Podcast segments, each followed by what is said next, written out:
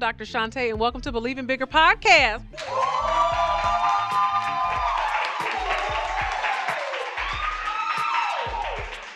So here we are. You know, I'm I'm feeling some kind of way. Uh, this is the last pod class series for 2017. Uh, these last three episodes are going to be phenomenal, but they're not going to be pod classes. Um, but I do have something very special for you guys. Um, in fact, that's a great segue into the 12. You are going to be hearing about this over the next handful of episodes. The 12 is my mastermind coaching collective, and I have been with a phenomenal group of people for the past 12 months and we have met every month. We have talked about a number of issues that have dealt with our personal growth as well as our professional development.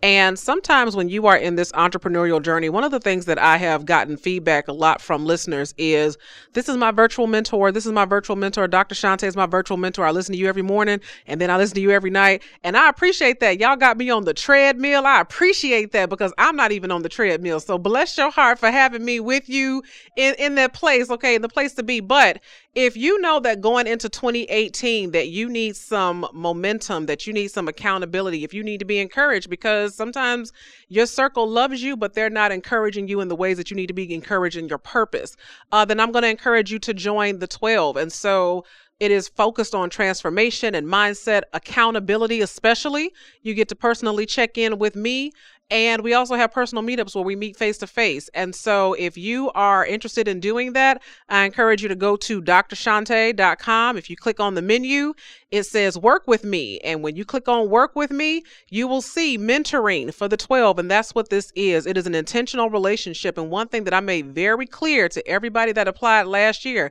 I said, listen, this ain't the three, this ain't the four, this ain't the six. I said, when I say 12 months, I mean 12 months. And this is the first time that I have been that committed to a group of people for the duration of the year. And you are going to hear in the last couple of episodes from some of the 12ers, from some of the people that have been a part of this experience, and will tell you about the transformations that they have had. And I think that you will be blessed by it because I know that I have. So that is that. So here's what I want to talk to you about today recognizing your value. Okay, recognizing your value. This is very important. And we are coming from Genesis 25, 27 through 34. And I know you're thinking that's a lot of verses, but sometimes you can't just pick the one. You got to pick a grouping of the verses. And here's what those verses say it says, The boys grew up and Esau became a skillful hunter, a man of the open country, while Jacob was content to stay at home among the tents. Verse 28 says, Isaac, who had a taste for wild game, loved Esau, but Rebekah loved Jacob. Once, when Jacob was cooking some stew, Esau came in from the open country famished, and he said to his brother Jacob, Quick, let me have some of that red stew. I am famished. And Jacob replied, First, sell me your birthright. Esau said, Look, I'm about to die. What good is the birthright to me? But Jacob said, Swear to me first. So he swore an oath to him, selling his birthright to Jacob. Then Jacob gave Esau some bread and some lentil stew. He ate and drank and then got up and left. And so Esau despised his birthright. Despised meaning he gave it up without a second thought. And so, just to give you guys some context, Jacob and Esau. Jacob and Esau are the twins, okay? These are the first set of, of twins that we see in the Bible, and they were fraternal twins. Esau was a big, strapping, kind of hairy guy, okay? And Jacob was, you know, thin, hairless. You know, they they there's one of those things where if you looked at them, you wouldn't have even known that they were brothers. They were so different in their appearance. And the Bible says that Isaac and Rebekah, their parents, Isaac the father favored Esau, while Rebekah favored Jacob. And so here's what we're going to be talking about today with regard to recognizing your value. Number one, we're going to be talking about your position, your position, because God has positioned you for inheritance. Number two, a bad trade. What future blessings are you trading for immediate satisfaction? And number three, seller's remorse. We're going to be talking about Esau's regret. So let's jump right into it. So here's the thing about Esau Esau was the oldest of the fraternal twin boys, and when he arrived, the Bible says when he came out of the womb, his brother Jacob was clutching at his heel. Imagine that. Because usually when there's twins, they're like, oh, we're one minute apart, we're two minutes apart. No, Jacob came out literally hot on his heels. He was clutching on to his brother's heel. And so they literally came out almost together, one right after the other.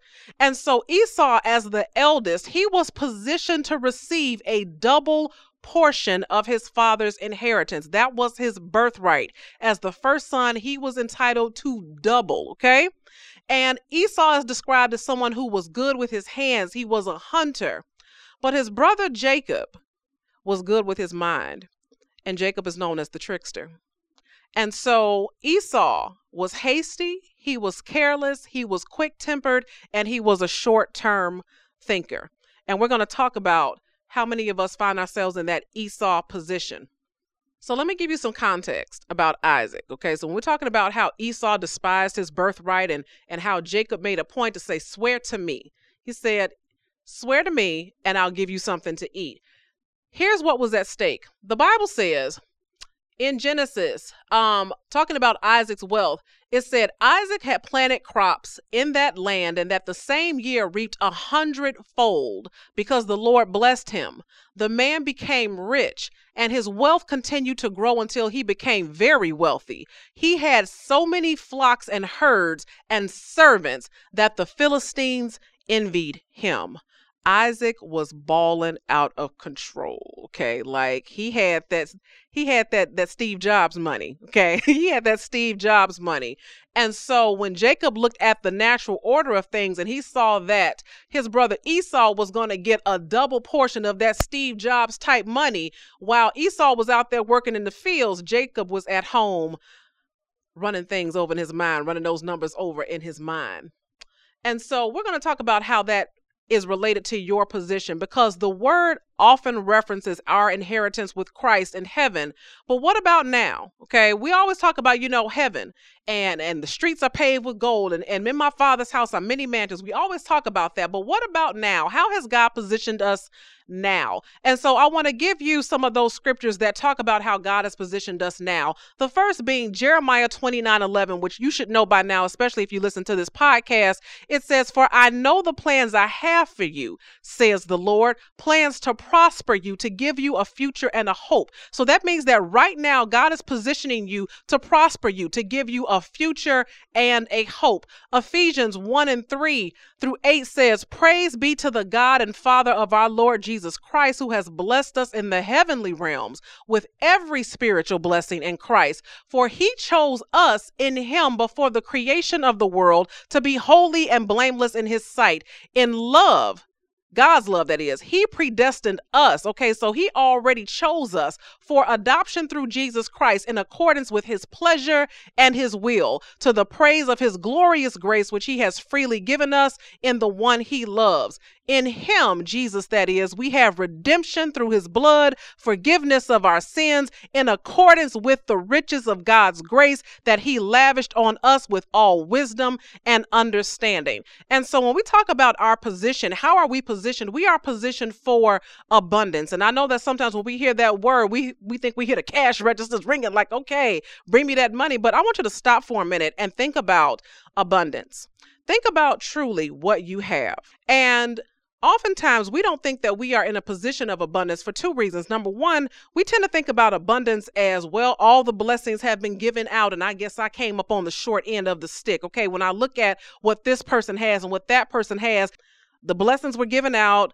I got my my portion and I guess I just didn't get as much as the next person and that type of limiting will always always put you in a mindset of scarcity. Blessings don't run out.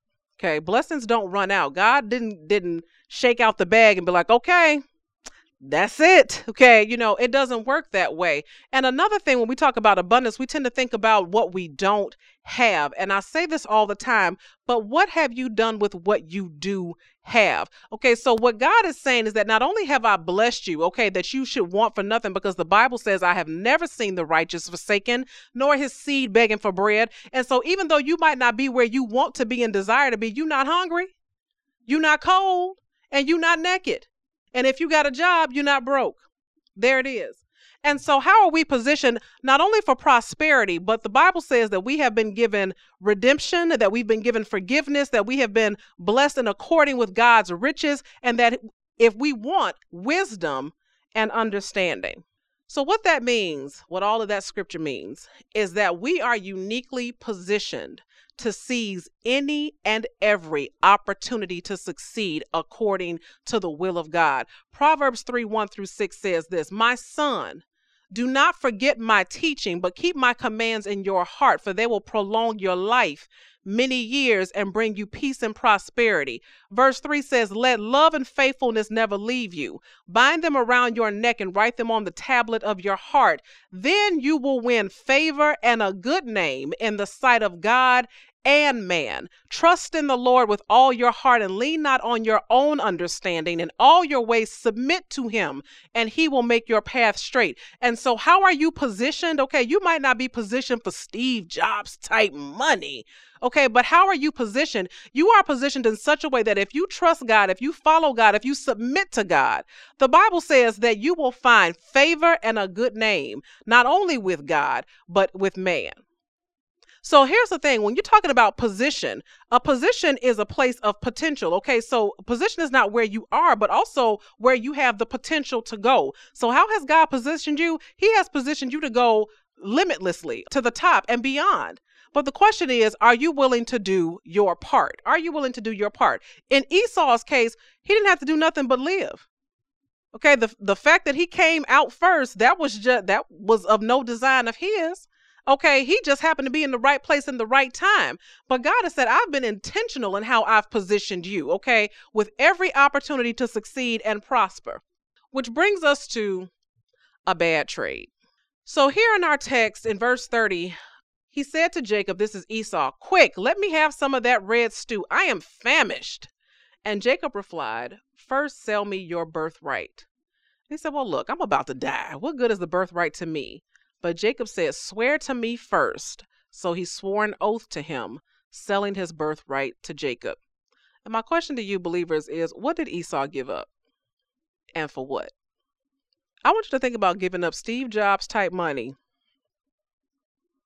for a catfish dinner, pretty much. okay, like just you you gave up Steve Jobs type money. Okay, uh, long range wealth because you know wealth is different from riches. Riches you know you any of us can have riches but wealth is that generational can pass down and sustain a family from generation to generation what we like to call old money okay? That old money. And so esau gave up old money for a plate for some beans, greens, potatoes, tomatoes. that's what he gave it up for because he was hungry in the moment. He was famished in the moment. He was frustrated in the moment. And he was like, I don't care about, I don't care about the future. I, I want what I want right now. All I care about right now is what is immediately important to me. And so Esau gave up Steve Jobs type money for a plate. And so here's the connection, believers. Here's what I want you to take away from this. Too often, too often, we give up long term value for short term gain. We will give up big money later for quick money now. What they say, a bird in the hand is worth two in the bush. So we'll just take what we can get right now, shake somebody down right now, and miss out on on long term riches because we don't want to wait. I just take what I can get. Tomorrow ain't promised. You know, just take the money and run. And so Esau's blessing, here's the kicker, was already established, but it was not immediate. And because it was not immediate, he did not recognize the value. He saw the immediate benefit in a plate of food. He saw the immediate benefit in not being hungry for the next hour. He did not see the immediate benefit in having to wait until his father died for him to get that Steve Jobs type money. And so, likewise, believers, oftentimes we give up future blessings. We give up tremendous value because we don't see the immediate return. Since we don't see the immediate return on investment, then we will just take what we can get. We'll, we'll quote unquote cut our losses or we'll cut and run and we'll take the money in hand and then go on and then realize later, dang, if I had waited, dang, if I had stayed in school, dang, if I, okay? So we tend to have those types of regrets. So here's the kicker what Esau gave up did not even compare to what he gained.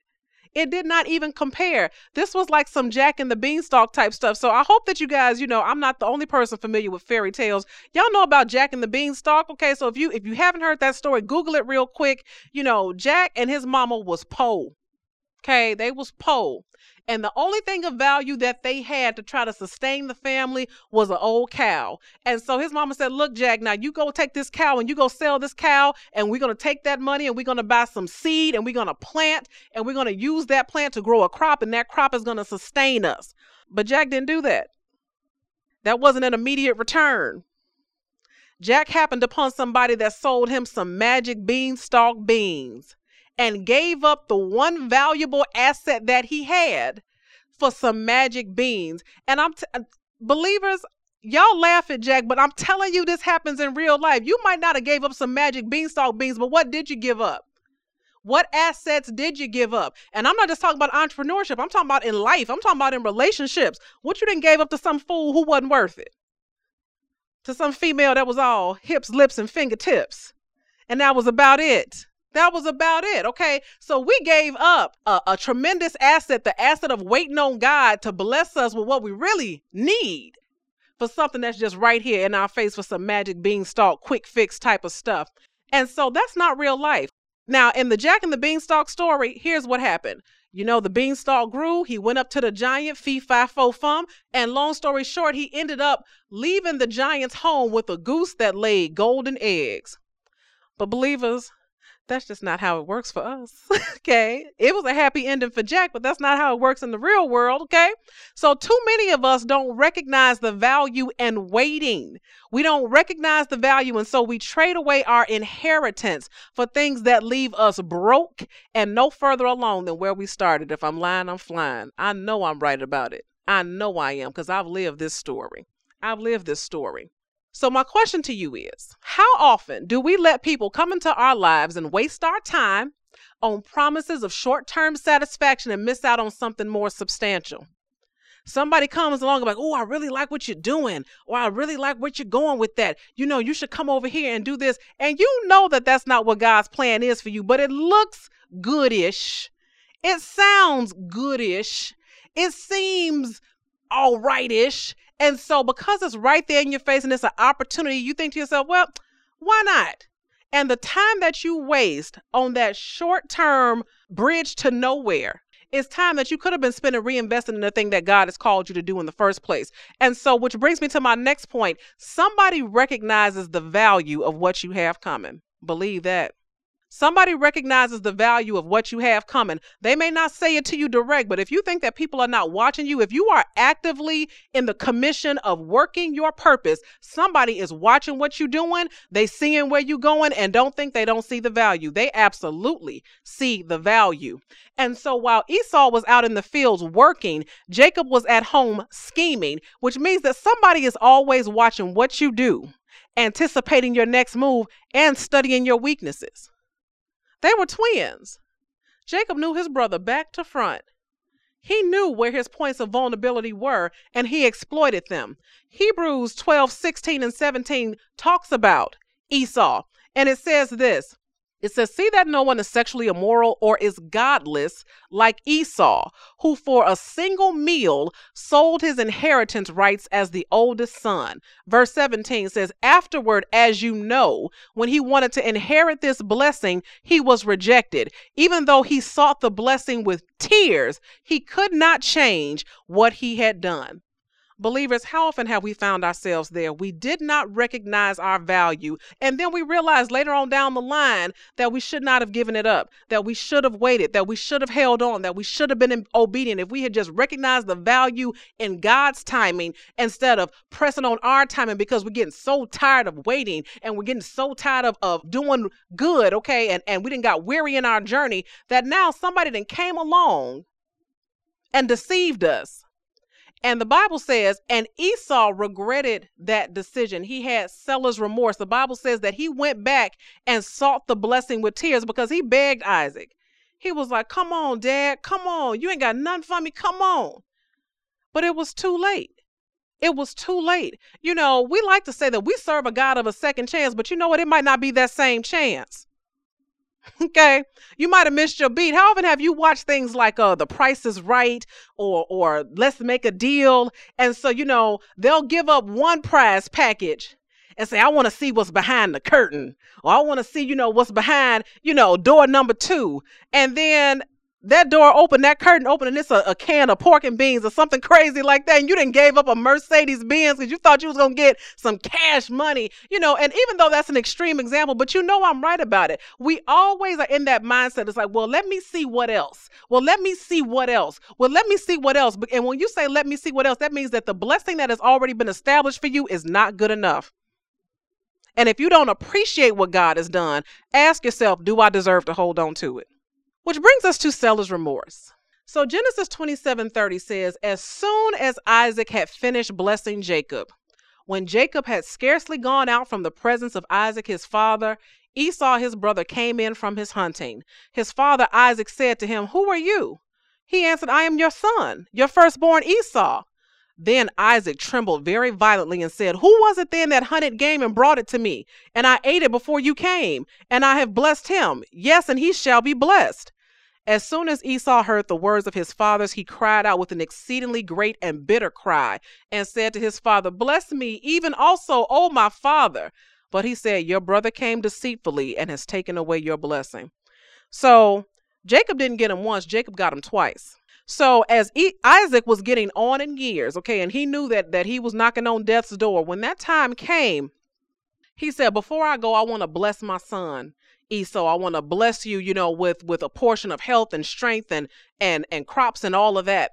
And so when Rebecca, Isaac's wife, she was shady business, okay? When she heard that, she sent Esau out into the field and was like, go on out there and, and hunt game because Isaac wanted some game. He said, go out there, give me something to eat, fix me a plate, and then I'll bless you. And so while Esau was out in the field, Rebecca came with some some already prepared dishes, okay, that she had skinned, that she had prepared, and then she deceived her husband by placing the goat skin on her son Jacob because Jacob was hairless. Esau was hairy, Jacob was hairless. And so he put goat skin, the skins of the goats, and and tricked Isaac into blessing Jacob instead of Esau. And Isaac had even said, he said, you know, you feel like Esau, but you sound like Jacob.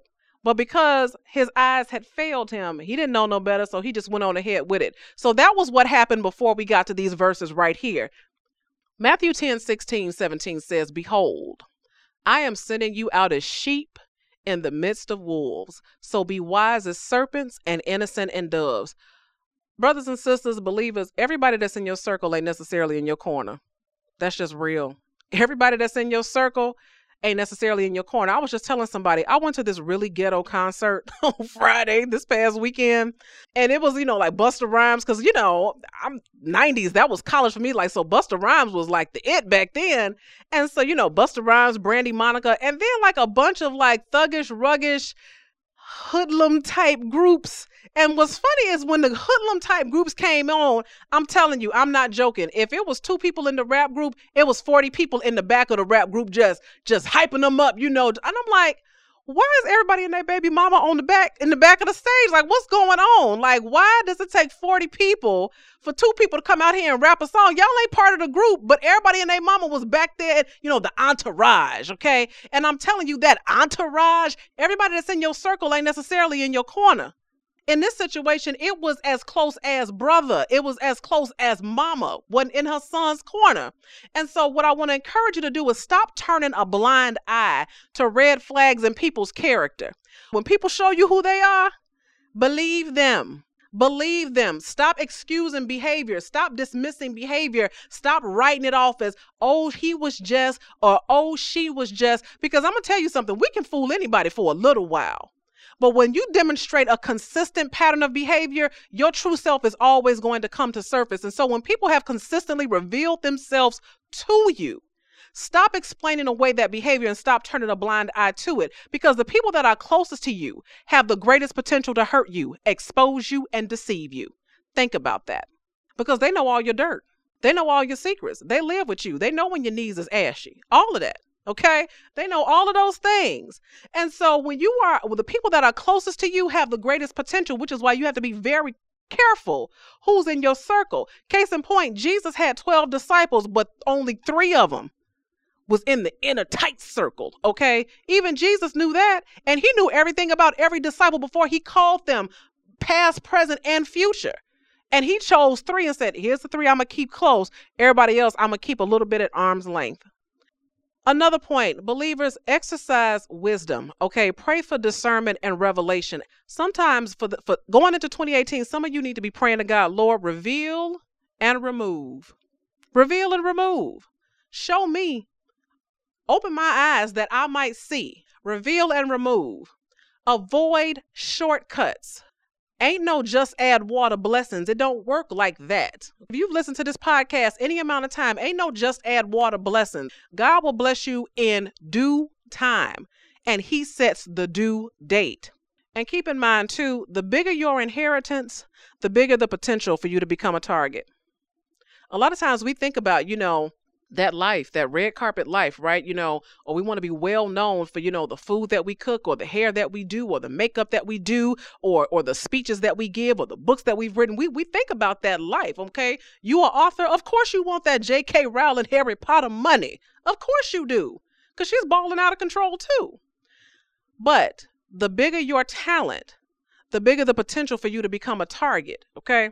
Interestingly, and I'm gonna say this and then I'm gonna just walk on over to the next slide. But interestingly, um, Kevin Hart recently came out and admitted on Instagram that basically he had cheated on his wife. Okay, he had cheated on his wife. But part of the run up to his confession, he said, I've reached a point in my career where I've become a target. You know, they say that the bigger they are, the harder they fall. Think about what's happening with Harvey Weinstein right now. Okay, Weinstein right now, he getting that Bill Cosby treatment. Okay, he getting that Bill Cosby treatment. That brother's getting dragged. Okay, people are coming out the woodwork in the crevices in the corner and saying, yeah. Okay, and so the bigger you are, the bigger potential you have to have a, a become a target. Okay, so keep in mind when you want fame, there is a price tag for that. There's a price tag for that. Anonymity is a blessing because when you're anonymous, that means you can make all your mistakes in the cut without being exposed. But when you get to a certain level, if you step wrong to the left or to the right, somebody's going to call you out on the carpet for it. And are you ready for that? So let's talk about how everybody that's in your circle is not necessarily in your corner. I did some digging and I found out that there are a lot of stars, child stars, okay? So a lot of us are pushing our kids, you know, to fame and fortune and things like that, that got scammed out of big money by their parents. One of the biggest and most famous stories is Shirley Temple. Y'all know Shirley Temple, the Shirley Temple curls on the good ship lollipop. Go ahead and, and Google some Shirley Temple and see what comes up on YouTube. But Shirley Temple, for her day, okay, in the era of black and white movies, she had earned $3 million as a child star. So when you think about, you know, if you put that into today's terms, okay, she had earned close to $50 million, like her net worth, okay? That's how much she would have been worth in today. And when she decided to retire at the age of 20, she was very surprised to find that in her bank account a mere $44,000. What happened to the rest of her money? Her parents got in it. That's what happened to the rest of her money. They had spent her fortune on their own extravagance and left her with next to nothing. Gary Coleman, what you talking about, Willis? Okay. I don't know if you guys realize how hard it is to be on set to memorize lines day in and day out because on, people will tell you actors on some of the favorite shows that you watch, they on set from like 8 a.m. to 8 p.m. five days a week. And it is rough. Okay, like this some 60 hour weeks. Okay, so you put in a lot of time sitting around on set, memorizing all them lines, you earning all this money per episode. Gary Coleman, same thing, sued his parents for decimating millions of dollars. Macaulay Culkin, Home Alone, which is like one of my favorite Christmas movies. I love that movie. Same thing, sued his parents for millions of dollars in losses after the Home Alone movies. You think yourself, dang, how could they do that to their own children? Because the bigger potential that your gift has, the more valuable you are, and the more valuable you are, the greater target you become. When people see greatness in you, pay attention. Pay attention to the ones that are trying to help you, and pay attention to the ones that are trying to hold on to you to see what they can get from you. So now's my favorite part of pod class to see what you guys have to say about this week's episode. Wow. So this one was uh a little uh a little powerful, a little shaken. Uh, thinking about the character of the people um, in your life and turning a blind eye. Sometimes you you hear what they're actually saying, and you want to believe it, but then the character doesn't reflect what it is that you're actually seeing, and the it, you're not seeing what you hear. And so, like, what do you do when it's that person is a a family member or just a, a, close loved one. That's that's a part of your tribe or that's your support system, what what we would call it. You need to cut it. No, cut it. No, let me let me stop. Okay. I have I, I have believers, I'm gonna own this, okay, and I pray about it. But I have what's known as a machete ministry. You know what a machete is? A machete is that big knife that when you go through the jungle in the woods, you just chopping left and right, and you just cutting them down here and there. I'm gonna tell you something. My personality is such that I'm not gonna argue with you. I'm gonna just stop jacking with you. I will I am I am the queen of the cutoff. But you know, that's not compassionate. That's not what Jesus said. At the same time, there is something called boundaries. Okay, there is something called boundaries. And so there's a way to be in people's life, but not let them into your intimate into intimate knowledge of what you're doing, intimate knowledge of your here's and there's and your goings ons and things like that. You have to create some some distance. And I know I understand that that sometimes that's hard to do. At the same time, you never have to apologize for protecting your sanity, your peace, or your happiness. You should never have to apologize for that because if anybody in your family, someone that that professes to love you is taking away from that, you have the right to do that. And the thing is is that a lot of times our family members don't even realize what they're doing. Or if you try to bring it to them, they get really defensive. And so once I've realized what someone's limitation is, okay, because the Bible says if your brother offends you, you should go to them in love and try to talk to them, try to reason with them. But the Bible also says that if you've reasoned with them and you didn't try to get somebody else to reason with them, it says you can even go all the way to the church and try to get them to reason with them. The Bible says if they will not hear you, you treat them like a heathen. You're no longer under any obligation. And I understand that that's hard. So what I say is create that distance in a way that is going to preserve the relationship to the extent that you're comfortable. But sometimes you do have to put up those boundaries to protect your peace, your happiness, and your purpose. Because here's the thing Here's the thing I always use this example with my students. I say, you know, I want you to imagine that some random person just opened up the door and shouted a bunch of curse words at you. I said, we most of us would probably laugh it off, like, okay, somebody didn't take their medication today, right? I said, but now imagine it's your mom or your dad or your sister or one of your kids, right?